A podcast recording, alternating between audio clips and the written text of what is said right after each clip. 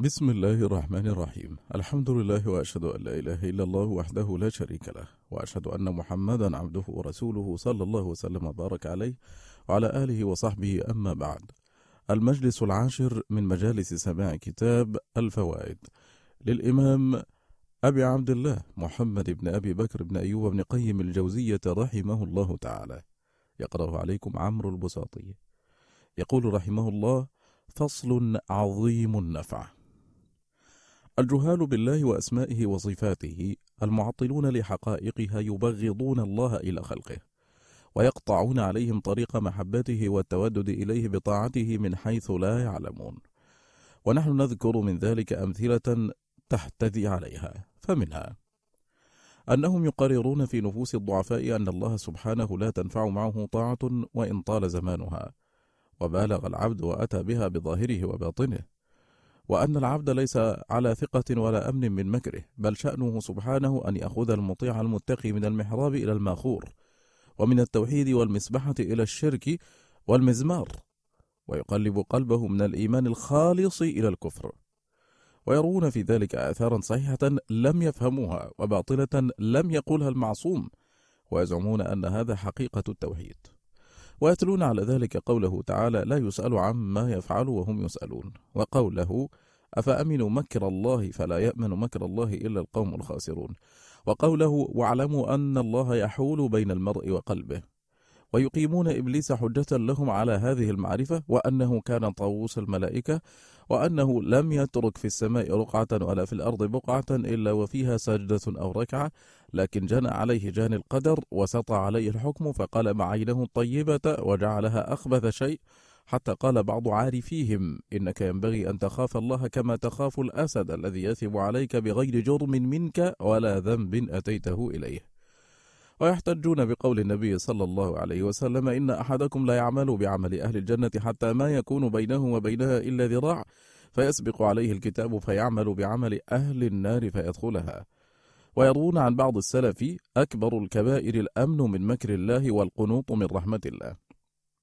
وذكر الإمام أحمد عن عون بن عبد الله أو غيره أنه سمع رجلا يقول يدعو اللهم لا تؤمني مكرك.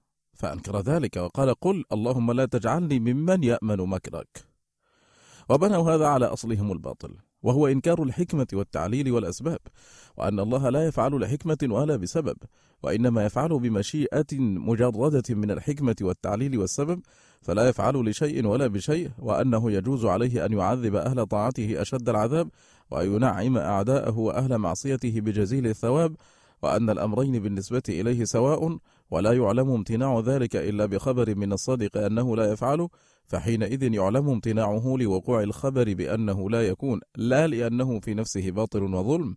فإن الظلم في نفسه مستحيل فإنه غير ممكن بل هو بمنزلة جعل الجسم الواحد في مكانين في آن واحد والجمع بين الليل والنهار في ساعة واحدة وجعل الشيء موجودا معدوما معا في آن واحد فهذا حقيقة الظلم عندهم. فإذا رجع العامل إلى نفسه قال من لا يستقر له أمر ولا يؤمن له مكر كيف يوثق بالتقرب إليه؟ وكيف يعول على طاعته واتباع أوامره؟ وليس لنا سوى, سوى هذه المدة اليسيرة. فإذا هجرنا فيها اللذات وتركنا الشهوات وتكلفنا أثقال العبادات وكنا مع ذلك على غير ثقة منه أن يقلب علينا الإيمان كفرا والتوحيد شركا والطاعة معصية والبر فجورا ويديم علينا العقوبات كنا خاسرين في الدنيا والآخرة. فإذا استحكم هذا الاعتقاد في قلوبهم وتخمر في نفوسهم صاروا إذا أمروا بالطاعات وهجر اللذات بمنزلة إنسان جعل يقول لولده معلمك إن كتبت وأحسنت وتأدبت ولم تعصه ربما أقام لك حجة وعاقبك. وإن كسلت وبطلت وتعطلت وتركت ما أمرك به ربما قربك وأكرمك. فيودع بهذا القول قلب الصبي ما لا يثق بعده إلى وعيد المعلم على الإساءة ولا وعده على الإحسان. وإن كبر الصبي وصلح للمعاملات والمناصب قال له هذا سلطان بلدنا يأخذ اللص من الحبس فيجعله وزيرا أميرا ويأخذ الكيس المحسن لشغله فيخلده الحبس ويقتله ويصلبه. فإذا قال له ذلك أوحشه من سلطانه وجعله على غير ثقة من وعده ووعيده وأزال محبته من قلبه وجعله يخافه مخافة الظالم الذي يأخذ المحسن بالعقوبة والبريء بالعذاب. فأفلس هذا المسكين من اعتقاد كون الأعمال نافعة أو ضارة فلا بفعل الخير يستأنس ولا بفعل الشر يستوحش. وهل في التنفير عن الله وتبغيضه إلى عباده أكثر من هذا؟ ولو اجتهد الملاحدة على تبغيض الدين والتنفير عن الله لما أتوا بأكثر من هذا. وصاحب هذه الطريقة يظن أنه يقرر التوحيد والقدر ويرد على أهل البدع وينصر الدين. ولعمر الله العدو العاقل أقل ضررا من الصديق الجاهل. وكتب الله المنزلة كلها ورسله كلهم شاهدة بضد ذلك ولا سيما القرآن. فلو سلك الدعاء المسلك الذي دعا الله ورسوله صلى الله عليه وسلم به الناس إليه لصلح العالم صلاحا لا فساد معه. فالله سبحانه أخبر وهو الصادق الوفي أنه إنما يعامل الناس بكسبهم ويجازيهم بأعمالهم ولا يخاف المحسن لديه ظلما ولا هضما ولا يخاف بخسا ولا رهقا ولا يضيع عمل محسن أبدا ولا يضيع على العبد مثقال ذرة ولا يظلمها وإن تك حسنة يضاعفها ويؤتي من لدنه أجرا عظيما. وإن كان مثقال حبة من خردل جازاه بها ولا يضيعها عليه وأنه يجزي بالسيئة مثلها ويحبطها بالتوبة والندم والاستغفار والحسنات والمصائب ويجزي بالحسنة عشر أمثالها ويضاعفها إلى سبعمائة ضعف إلى أضعاف كثيرة. وهو الذي أصلح الفاسدين وأقبل بقلوب المعرضين وتاب على المذنبين وهدى الضالين وأنقذ الهالكين وعلم الجاهلين وبصر المتحيرين وذكر الغافلين وآوى الشاردين. وإذا أوقع عقابا أوقعه بعد شدة التمرد والعتو عليه ودعوة العبد إلى الرجوع إليه والإقرار بربوبيته وحقه مرة بعد مرة حتى إذا أيس من استجابته والإقرار بربوبيته ووحدانيته أخذه ببعض كفره وعتوه وتمرده بحيث يعذر العبد من نفسه ويعترف بأنه سبحانه لم يظلمه وأنه هو الظالم لنفسه. كما قال تعالى عن أهل النار فاعترفوا بذنبهم فسحقا لأصحاب السعير. وقال عمن أهلكهم في الدنيا إنهم لما رأوا آياته وأحسوا بعذابه قالوا يا ويلنا إنا كنا ظالمين فما زالت تلك دعواهم حتى جعلناهم حصيدا خامدين. وقال أصحاب الجنة التي أفسدها عليهم لما رأوها قالوا سبحان ربنا إنا كنا ظالمين. قال الحسن لقد دخلوا النار وإن حمده لفي قلوبهم ما وجدوا عليه حجة ولا سبيلا. ولهذا قال تعالى فقطع دابر القوم الذين ظلموا والحمد لله رب العالمين. فهذه الجملة في موضع الحال أي قطع دابرهم حال كونه سبحانه محمودا على ذلك فقطع دابرهم قاطعا مصاحبا لحمده. فهو قطع وإهلاك يحمد عليه الرب تعالى لكمال حكمته وعدله ووضعه العقوبة في موضعها الذي لا يليق به غيرها. فوضعها في الموضع الذي يقول من علم الحال لا تليق العقوبة إلا بهذا المحل ولا يليق به إلا العقوبة ولهذا قال عقيب إخباره عن الحكم بين عباده ومصير أهل السعادة إلى الجنة وأهل الشقاء إلى النار وقضي بينهم بالحق وقيل الحمد لله رب العالمين. فحذف فاعل القول إشعارا بالعموم وأن الكون كله قال الحمد لله رب العالمين لما شاهدوا من حكمة الحق وعدله وفضله. ولهذا قال في حق أهل النار قيل دخلوا أبواب جهنم كأن الكون كله يقول ذلك حتى تقوله أعضاؤهم وأرواحهم وأرضهم وسماؤهم. وهو سبحانه يخبر أنه إذا أهلك أعداءه أنجى أولياءه ولا يعمهم بالهلاك بمحض المشيئة. ولما سأله نوح نجاة ابنه أخبر أنه يغرقه بسوء عمله وكفره ولم يقل إني أغرقه بمحض مشيئتي وإرادتي بلا سبب ولا ذنب. وقد ضمن سبحانه زيادة الهداية للمجاهدين في سبيله ولم يخبر أنه يضلهم ويبطل سعيهم. وكذلك ضمن زيادة الهداية للمتقين الذين يتبعون رضوانه وأخبر أنه لا يضل إلا الفاسقين الذين ينقضون عهده من بعد ميثاقه. وأنه إنما يضل من آثر الضلال واختاره على الهدى فيطبع حينئذ على سمعه وقلبه وأنه يقلب قلب من لم يرضى بهداه إذا جاء ولم يؤمن به ودفعه ورده فيقلب فؤاده وبصره عقوبة له على رده ودفعه لما تحققه وعرفه. وأنه سبحانه لو علم في تلك المحال التي حكم عليها بالضلال والشقاء خيرا لأفهمها وهداها. ولكنها لا تصلح لنعمته ولا تليق بها كرامته. وقد أزاح سبحانه العلل وأقام الحجج ومكن من أسباب الهداية وأنه لا يضل إلا الفاسقين والظالمين ولا يطبع إلا على قلوب المعتدين ولا يركس في الفتنة إلا المنافقين بكسبهم. وأن الرين الذي غطى به قلوب الكفار هو عين كسبهم وأعمالهم. كما قال تعالى كلا بل ران على قلوبهم ما كانوا يكسبون. وقال عن أعدائه من اليهود وقولهم قلوبنا غلف بل طبع الله عليها بكفرهم. وأخبر أنه لا يضل من هداه حتى يبين له ما يتقي. فيختار لشقوته وسوء طبيعته الضلال على الهدى والغي على الرشاد ويكون مع نفسه وشيطانه وعدو ربه عليه. وأما المكر الذي وصف به نفسه فهو مجازاته للماكرين بأوليائه ورسله فيقابل مكرهم السيء بمكره الحسن فيكون المكر منهم أقبح شيء ومنه أحسن شيء لأنه عدل ومجازاة وكذلك المخادعة منه جزاء على مخادعة رسله وأوليائه فلا أحسن من تلك المخادعة والمكر. وأما كون الرجل يعمل بعمل أهل الجنة حتى ما يكون بينه وبينها إلا ذراع فيسبق عليه الكتاب فإن هذا عمل أهل الجنة فيما يظهر للناس. ولو كان عملا مقبولا صالحا للجنة قد أحبه الله ورضيه لم يبطله عليه. وقوله لم يبق بينه وبينها إلا ذراع يشكل على هذا التأويل. فيقال لما كان العمل بآخره, بآخره وخاتمته لم يصبر هذا العامل على عمله حتى يتم له بل كان فيه آفة كامنة ونكتة خذل بها في آخر عمره. فخانته تلك الآفة والداهية الباطنة في وقت الحاجة فرجع إلى موجبها وعملت عملها. ولو لم يكن هناك غش وآفة لم يقلب الله إيمانه كفرا وردة مع صدقه فيه وإخلاصه بغير سبب منه يقتضي إفساده عليه. والله يعلم من سرائر العباد ما لا يعلمه بعضهم من بعض. وأما شأن إبليس فإن الله سبحانه قال للملائكة إني أعلم ما لا تعلمون. فالرب تعالى كان يعلم ما في قلب إبليس من الكفر والكبر والحسد ما لا تعلمه الملائكة. فلما أمروا بالسجود ظهر ما في قلوبهم من الطاعة والمحبة والخشية والانقياد فبدروا إلى الامتثال. وظهر ما في قلب عدوه من الكبر والغش والحسد. فأبى واستكبر وكان من الكافرين. وأما خوف أوليائه من مكره فحق فإنهم يخافون أن يخذلهم بذنوبهم وخطاياهم فيصيرون إلى الشقاء. فخوفهم من ذنوبهم ورجاؤهم لرحمته. وقوله أفأمنوا مكر الله إنما هو في حق الفجار والكفار؟ ومعنى الآية فلا يعصي ويأمن مقابلة الله له على مكر السيئات بمكره به إلا القوم الخاسرون. والذي يخافه العارفون بالله من مكره أن يؤخر عنهم عذاب الأفعال فيحصل منهم نوع اغترار فيأنسوا بالذنوب فيجيئهم العذاب على غرة وفترة.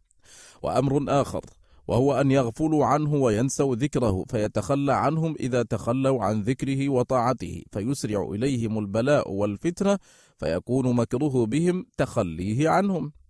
وأمر آخر أن يعلم من ذنوبهم وعيوبهم ما لا يعلمونه من نفوسهم فيأتيهم المكر من حيث لا يشعرون.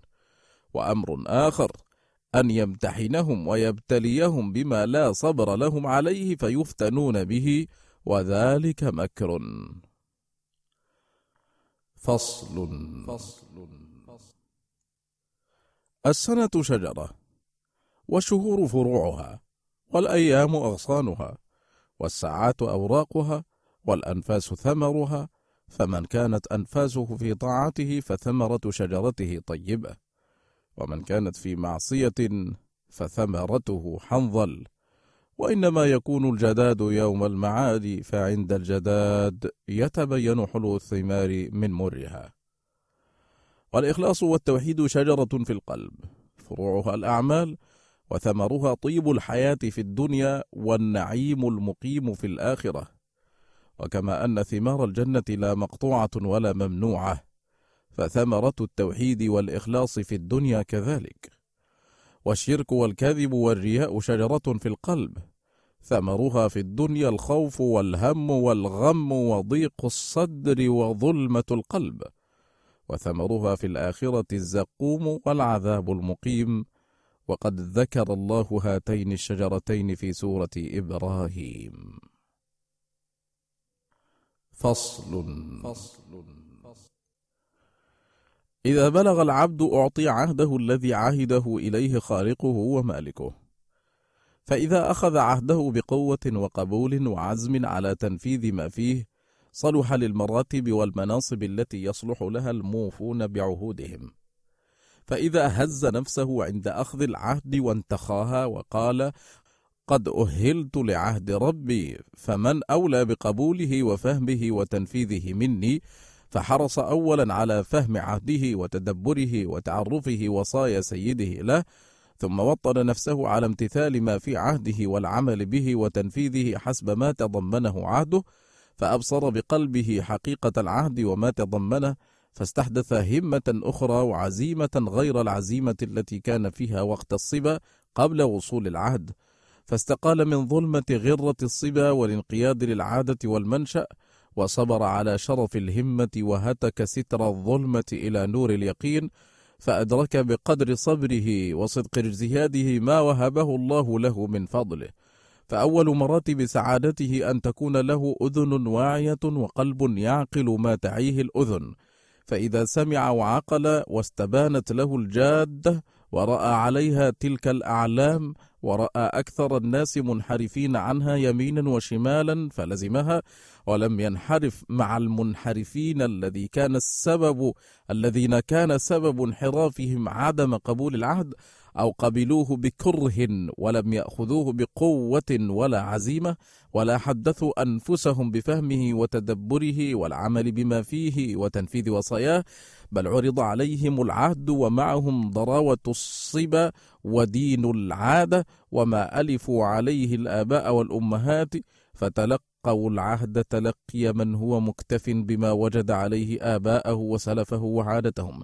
لا تلقي من يجمع همه وقلبه على فهم العهد والعمل به حتى كأن ذلك العهد أتاه وحده وقيل له تأمل ما فيه ثم عمل بموجبه. فإذا لم يتلق عهده هذا التلقي أخلد إلى سيرة القرابة وما استمرت عليه عادة أهله وأصحابه وجيرانه وأهل بلده فإن علت همته أخلد إلى ما عليه سلفه ومن تقدمه من غير التفات إلى تدبر العهد وفهمه فرضي لنفسه أن يكون دينه دين العادة. فإذا شامه الشيطان ورأى هذا مبلغ همته وعزيمته رماه بالعصبية والحمية للآباء وسلفه وزين له أن هذا هو الحق وما خالفه باطل ومثل له الهدى في صورة الضلال والضلال في صورة الهدى بتلك العصبية والحمية التي أسست على غير علم. فرضاه أن يكون مع عشيرته وقومه له ما لهم وعليه ما عليهم فخذل عن الهدى وولاه الله ما تولى. فلو جاءه كل هدى يخالف قومه وعشيرته لم يره إلا ضلاله. وإذا كانت همته أعلى من ذلك ونفسه أشرف وقدره أعلى أقبل على حفظ عهده وفهمه وتدبره. وعلم أن لصاحب العهد شأنا ليس كشأن غيره فأخذ نفسه بمعرفته من نفس العهد فوجده قد تعرف إليه وعرفه نفسه وصفاته وأسماءه وأفعاله وأحكامه فعرف من ذلك العهد قيوما بنفسه مقيما لغيره. غنيا عن كل ما سواه وكل ما سواه فقير إليه. مستو على عرشه فوق جميع خلقه يرى ويسمع ويرضى ويغضب ويحب ويبغض ويدبر أمر مملكته وهو فوق عرشه متكلم آمر ناه يرسل رسله إلى أقطار مملكته بكلامه الذي يسمعه من يشاء من خلقه وأنه قائم بالقسط مجاز بالإحسان والإساءة وأنه حليم غفور شكور جواد محسن موصوف بكل كمال منزه عن كل عيب ونقص وأنه لا مثل له ويشهد حكمته في تدبير مملكته وكيف يقدر مقاديره بمشيئة غير مضادة لعدله وحكمته؟ وتظاهر عنده العقل والشرع والفطرة فصدق كل منهما صاحبيه وفهم عن الله سبحانه ما وصف به نفسه في كتابه من حقائق أسمائه التي بها نزل الكتاب وبها نطق ولها أثبت وحقق وبها بها تعرف إلى عباده حتى أقرت به العقول وشهدت به الفطر. فإذا عرف بقلبه وتيقن صفات صاحب العهد أشرقت أنوارها على قلبه فصارت كالمعاينة له. فرأى حينئذ تعلقها بالخلق والأمر وارتباطهما بها وسريان آثارهما في العالم الحسي والعالم الروحي. ورأى تصرفها في الخلائق كيف عمت وخصت وقربت وأبعدت وأعطت ومنعت فشاهد بقلبه مواقع عدله سبحانه وقسطه وفضله ورحمته واجتمع له الإيمان بلزوم حجته مع نفوذ أقضيته وكمال قدرته مع كمال عدله وحكمته ونهاية علوه على جميع خلقه مع إحاطته ومعيته وعظمته وجلاله وكبريائه وبطشه وانتقامه مع رحمته وبره ولطفه وجوده وعفوه وحلمه. ورأى لزوم الحجة مع قهر المقادير التي لا خروج لمخلوق عنها وكيف اصطحاب الصفات وتوافقها وشهادة بعضها لبعض وانعطاف الحكمة التي هي نهاية وغاية على المقادير التي هي أول وبداية. ورجوع فروعها إلى أصولها ومبادئها إلى غايتها. حتى كأنه يشاهد مبادئ الحكمة وتأسيس القضايا على وفق الحكمة والعدل والمصلحة والرحمة والإحسان. لا تخرج قضية عن ذلك إلى انقضاء الأكوان وانفصال الأحكام يوم الفصل بين العباد وظهور عدله وحكمته وصدق رسله وما أخبرت به عنه لجميع الخليقة إنسها وجنها مؤمنها وكافرها. وحينئذ يتبين من صفات جلاله ونعوت كماله للخلق ما لم يكونوا يعرفونه قبل ذلك. حتى إن أعرف خلقه به في الدنيا يثني عليه يومئذ من صفات كماله ونعوت جلاله ما لم يكن يحسنه في الدنيا. وكما يظهر ذلك لخلقه تظهر لهم الأسباب التي بها زاغ الزائغون وضل الضالون وانقطع المنقطعون.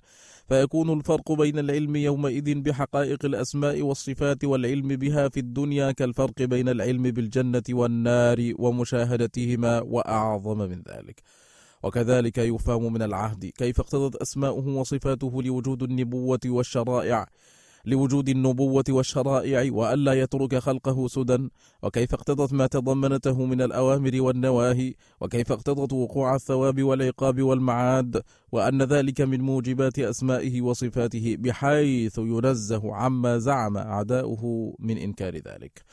ويرى شمول القدرة وإحاطتها بجميع الكائنات حتى لا يشذ عنها مثقال ذرة. ويرى أنه لو كان معه إله آخر لفسد هذا العالم فكانت تفسد السماوات والأرض ومن فيهن. وأنه سبحانه لو جاز عليه النوم أو الموت لتدكدك هذا العالم بأسره ولم يثبت طرفة عين. ويرى مع ذلك الإسلام والإيمان اللذين تعبد الله بهما جميع عباده. كيف انبعاثهما من الصفات المقدسة؟ وكيف اقتضيا الثواب والعقاب عاجلا وآجلا؟ ويرى مع ذلك أنه لا يستقيم قبول هذا العهد والتزامه لمن جحد صفاته وأنكر علوه على خلقه وتكلمه بكتبه وعهوده كما لا يستقيم قبوله لمن أنكر حقيقة سمعه وبصره وحياته وإرادته وقدرته وأن هؤلاء هم الذين ردوا عهده وأبوا قبوله وأن من قبله منهم لم يقبله بجميع ما فيه وبالله التوفيق. فصل. فصل خلق بدن ابن آدم من الأرض وروحه من ملكوت السماء. وقرن بينهما. فإذا أجع بدنه وأسهره وأقامه في الخدمة وجدت روحه خفة وراحة فتاقت إلى الموضع الذي خلقت منه واشتاقت إلى عالمها العلوي وإذا أشبعه ونعمه ونومه واشتغل بخدمته وراحته أخلد البدن إلى الموضع الذي خلق منه فانجذبت الروح معه. فصارت في السجن. فلولا أنها ألفت السجن لاستغاثت من ألم مفارقتها وانقطاعها عن عالمها الذي خلقت منه كما يستغيث المعذب. وبالجملة فكلما خف البدن لطفت الروح وخفت وطلبت عالمها العلوي.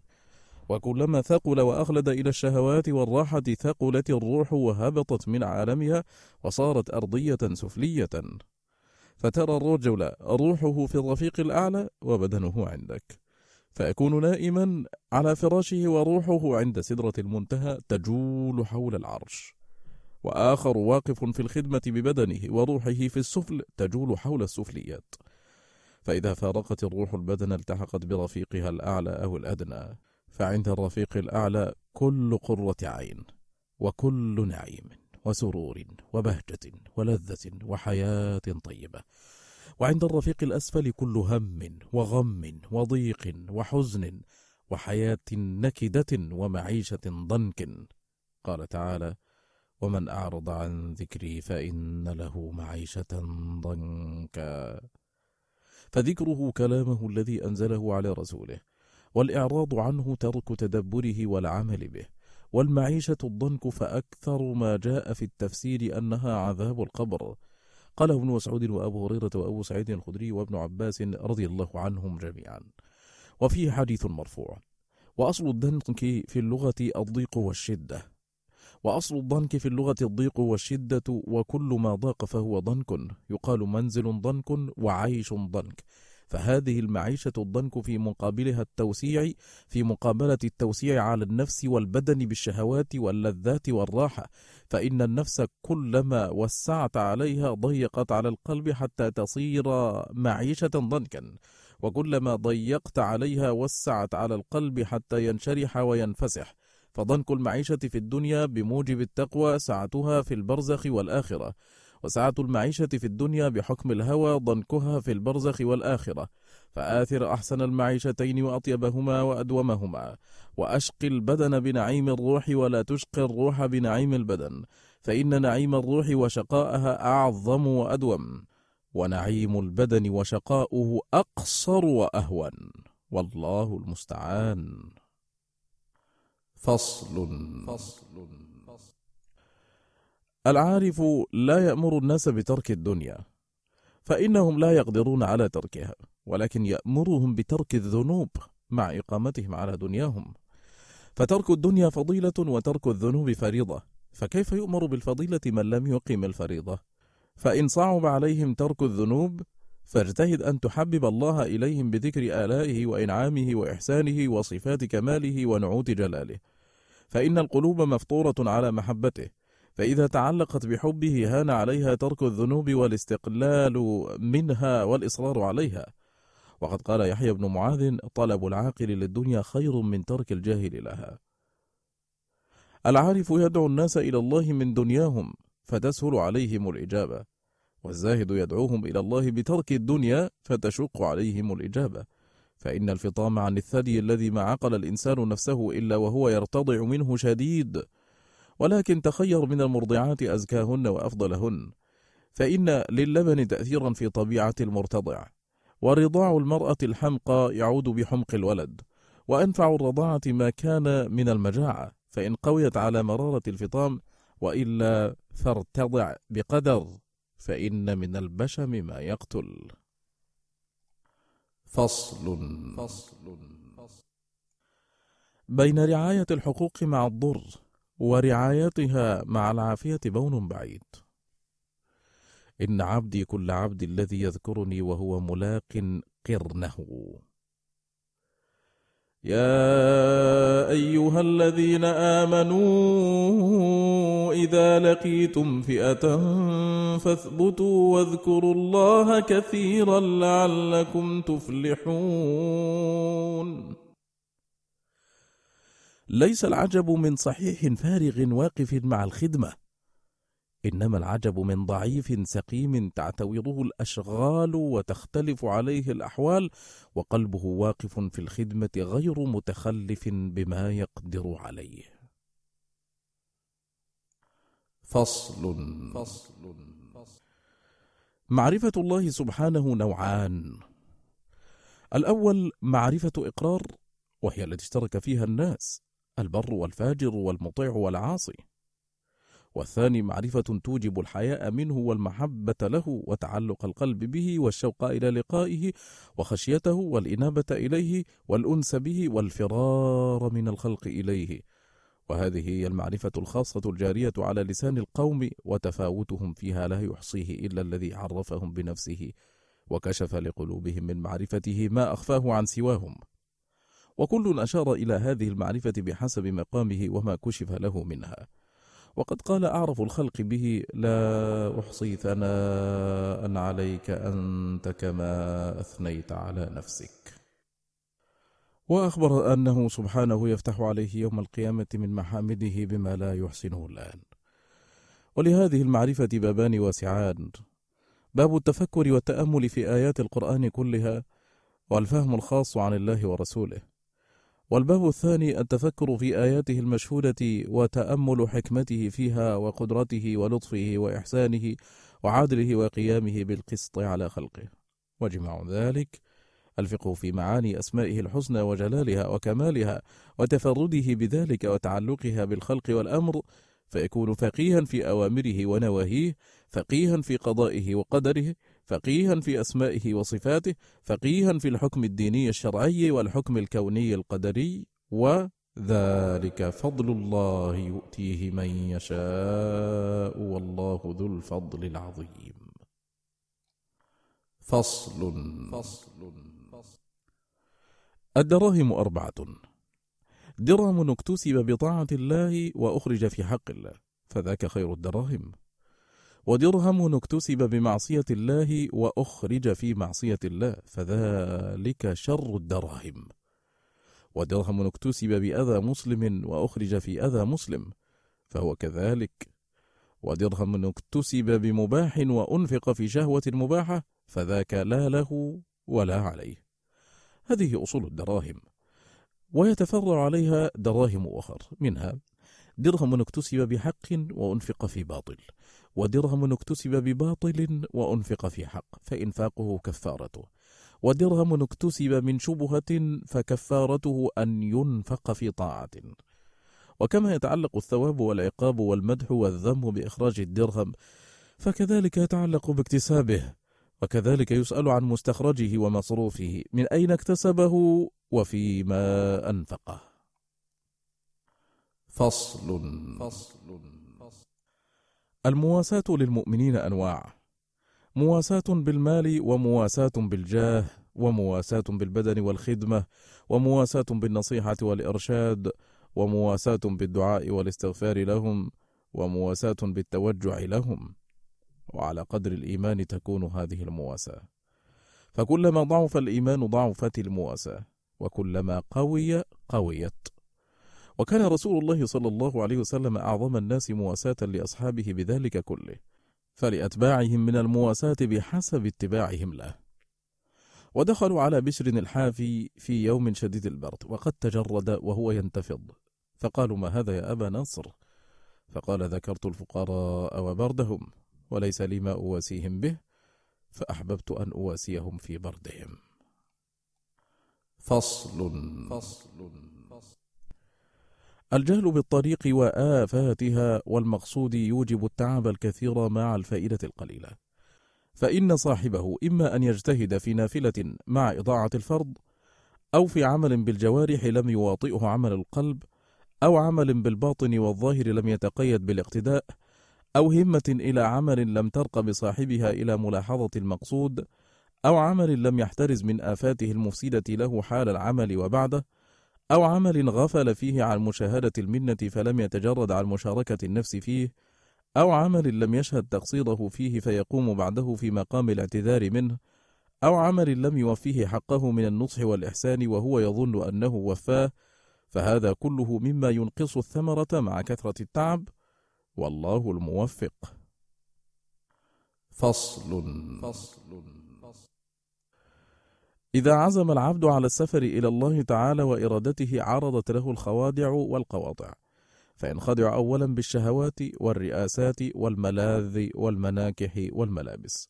فإن وقف معها انقطع وإن رفضها ولم يقف معها وصدق في طلبه ابتلي بوطء عقبه وتقبيل يده والتوسعة له في المجلس والإشارة إليه بالدعاء ورجاء بركته ونحو ذلك. فإن وقف معه انقطع به عن الله وكان حظه منه. وإن قطعه ولم يقف معه ابتلي بالكرامات والكشوفات فإن وقف معها انقطع بها عن الله وكانت حظه وإن لم يقف معها ابتلي بالتجريد والتخلي ولذة الجمعية وعزة الوحدة والفراغ من الدنيا. فإن وقف مع ذلك انقطع به عن المقصود وإن لم يقف معه وسار ناظرا إلى مراد الله منه وما يحبه منه بحيث يكون عبده الموقوف على محابه ومراضيه أين كانت وكيف كانت تعب بها أو استراح. تنعم أو تألم. أخرجته إلى الناس أو عزلته عنهم. لا يختار لنفسه غير ما يختار له وليه وسيده. واقف مع أمره ينفذه بحسب الإمكان ونفسه عنده أهون عليه أن يقدم راحتها ولذتها على مرضاة سيده وأمره. فهذا هو العبد الذي قد وصل ونفذ ولم يقطعه عن سيده شيء البتة. وبالله التوفيق. فصل. فصل النعم ثلاثة. نعمة حاصلة يعلم بها العبد ونعمة منتظرة يرجوها ونعمة هو فيها لا يشعر بها. فإذا أراد الله إتمام نعمته على عبده عرفه نعمته الحاضرة وأعطاه من شكره قيدا يقيدها به حتى لا تشرد. فإنها تشرد بالمعصية. وتقيد بالشكر. ووفقه لعمل يستجلب به النعمة المنتظرة وبصره بالطرق التي تسدها وتقطع طريقها ووفقه لاجتنابها. وإذا بها قد وافت إليه على أتم الوجوه وعرفه النعم التي هو فيها ولا يشعر بها. ويحكى أن عربيا دخل على الرشيد فقال أمير المؤمنين ثبت الله عليك النعم التي أنت فيها بإدامة شكرها وحقق لك النعم التي ترجوها بحسن الظن به ودوام طاعته وعرفك النعم التي أنت فيها ولا تعرفها لتشكرها. فأعجبه ذلك منه وقال ما أحسن تقسيمه. قاعدة جليلة. مبدأ كل علم نظري وعمل اختياري هو الخواطر والأفكار. فإنها توجب التصورات والتصورات تدعو إلى الإرادات والإرادات تقتضي وقوع الفعل وكثرة تكراره تعطي العادة. فصلاح هذه المراتب بصلاح الخواطر والأفكار وفسادها بفسادها. فصلاح الخواطر بأن تكون مراقبة لوليها وإلهها صاعدة إليه دائرة على مرضاته ومحابه فإنه سبحانه به كل صلاح ومن عنده كل هدى ومن توفيقه كل رشد ومن توليه لعبده كل حفظ ومن توليه وإعراضه عنه كل ضلال وشقاء. فيظفر العبد بكل خير وهدى ورشد بقدر إثبات عين فكرته في آلائه ونعمه وتوحيده وطرق معرفته وطرق عبوديته. وإنزاله إياه حاضرا معه مشاهدا له ناظرا إليه رقيبا عليه مطلعا على خواطره وإراداته وهمه. فحينئذ يستحيي منه ويجله أن يطلعه منه على عورة يكره أن يطلع عليها مخلوق مثله أو يرى في نفسه خاطرا يمقته عليه. فمتى أنزل ربه هذه المنزلة منه؟ رفعه وقربه منه وأكرمه واجتباه ووالاه. وبقدر ذلك يبعد عن الأوساخ والدناءات والخواطر الرديئة والأفكار الدنيئة. كما أنه كلما بعد منه وأعرض عنه قرب من الأوساخ والدناءات والأقذار ويقطع عن جميع الكمالات ويتصل بجميع النقائص. فالإنسان خير المخلوقات. إذا تقرب من بارئه والتزم أوامره ونواهيه وعمل بمرضاته وآثره على هواه. وشر المخلوقات إذا تباعد عنه ولم يتحرك قلبه لقربه وطاعته وابتغاء مرضاته. فمتى اختار التقرب إليه وآثره على نفسه وهواه؟ فقد حكم قلبه وعقله وإيمانه على نفسه وشيطانه وحكم رشده على غيه وهداه على هواه. ومتى اختار التباعد منه فقد حكم نفسه وهواه وشيطانه على عقله وقلبه ورشده. واعلم أن الخطرات والوساوس تؤدي متعلقاتها إلى الفكر فيأخذها الفكر فيؤديها إلى التذكر فيأخذها الذكر فيؤديها إلى الإرادة فتأخذها الإرادة فتؤديها إلى الجوارح والعمل فتستحكم فتصير عادة. فردها من مبادئها أسهل من قطعها بعد قوتها وتمامها. ومعلوم أنه لم يعطى الإنسان إماتة الخواطر ولا القوة على قطعها فإنها تهجم عليه هجوم النفس إلا أن قوة الإيمان والعقل تعينه على قبول أحسنها ورضاه به ومساكنته لها وعلى دفع أقبحها وكراهته له ونفرته منه كما قال الصحابة يا رسول الله إن أحدنا يجد في نفسه ما لأن يحترق حتى يصير حمامة أحب إليه من أن يتكلم به. فقال أو قد وجدتموه؟ قالوا نعم. قال ذاك صريح الإيمان. وفي لفظ الحمد لله الذي رد كيده إلى الوسوسة. وفيه قولان أحدهما أن رده وكراهته صريح الإيمان والثاني أن وجوده وإلقاء الشيطان له في النفس صريح الإيمان. فإنه إنما ألقاه في النفس طلبا لمعارضة الإيمان وإزالته به. وقد خلق الله سبحانه النفس شبيهة بالرحى الدائرة التي لا تسكن ولا بد لها من شيء تطحنه. فإذا وضع فيها حب طحنته وإن وضع فيها تراب أو حصن طحنته. فالأفكار والخواطر التي تجول في النفس هي بمنزلة الحب الذي يوضع في الرحى ولا تبقى تلك الرحى معطلة قط بل لا بد لها من شيء يوضع فيها. فمن الناس من تطحن رحاه حبا يخرج دقيقا ينفع به نفسه وغيره وأكثرهم يطحن رملا وحصا وتبنا ونحو ذلك. فإذا جاء وقت العجن والخبز تبين له حقيقة طحينه. إلى هنا ينتهي مجلسنا هذا. على خير بإذن الله نلقاكم في مجلس آخر وصلى الله وسلم وبارك على سيدنا محمد وآله وصحبه. والسلام عليكم ورحمة الله تعالى وبركاته.